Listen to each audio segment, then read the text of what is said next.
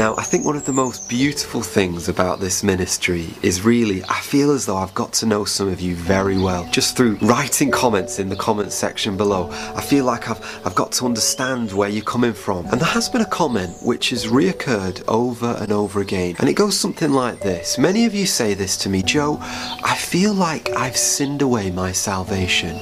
Joe, I feel like because I keep going back to this same sin, I feel like God doesn't want anything to do with me anymore. Now, we really do have to be clear about this. You can't be serious enough about repentance. You can't be serious enough about putting off the old man and, and turning from your sin. But we do need to remember this. We're not saved by our good works.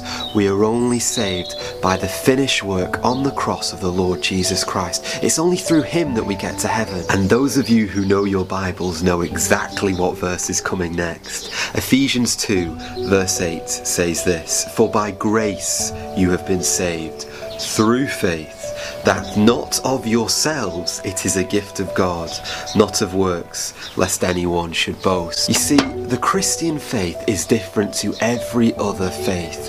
Other faiths, other religions say, okay, just do this, do that, and you'll get your way to God. But the message of the Bible is completely different. It says don't do anything. There's nothing you can do to earn your way to heaven, because when you get to heaven, it won't be about you and about all of your good works. It'll be about the Son of God, the one who bled and died, taking the weight of your sin in his body on that cross. A number of years ago, there was a very wealthy businessman who left behind a huge estate with a huge mansion. And because his son had died a number of years ago in the war, there was no one to be able to collect his inheritance. So the local authorities said, okay, we're going to sell the estate and all of his possessions at auction. On the day of the auction, the whole town hall was packed. There was people excited, thinking, we're going to take all of these possessions for ourselves. And so the auctioneer began by saying, let's start with the elderly man's most prized possession, the painting of his son. And there was a bit of whispering, there was a bit of chattering. Oh, we don't want that. Oh, it's a horrid painting. Why would anyone want to buy that? Come on, move it along. We want to get to the silver, the gold, the furniture.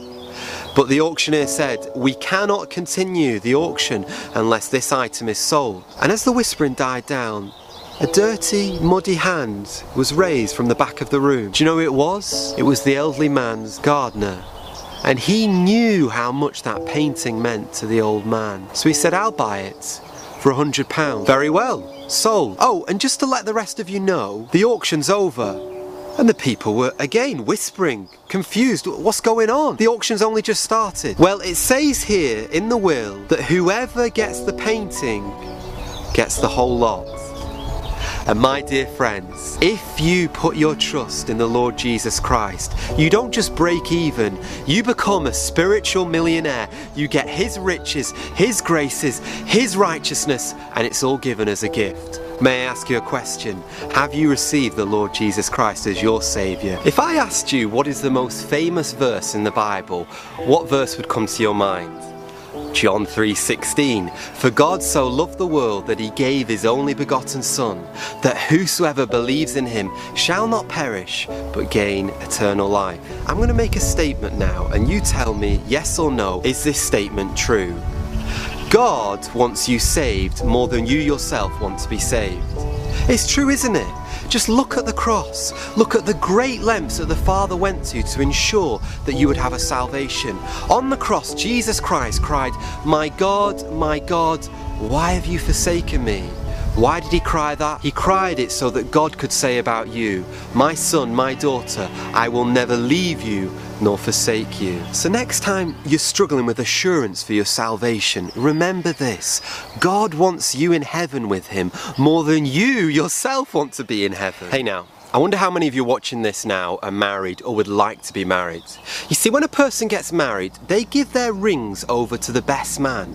Why do they give it to the best man? Because the best man is trustworthy, and they know that he will keep hold of that ring and deliver it safely on that day of the wedding. And so it is with God. He takes those rings that are incapable of doing anything at all, and he protects them, he looks after them, he keeps them, and he delivers them to that wonderful groom, the Lord Jesus Christ, on the marriage supper of the Lamb. You see, that word keep really does appear quite a lot in the Bible. In Jude twenty-four it says, "He who is able to keep you from stumbling." In First Peter Peter chapter one, verse five, it says, "You who are kept by the power of God." You see, the power is not in me.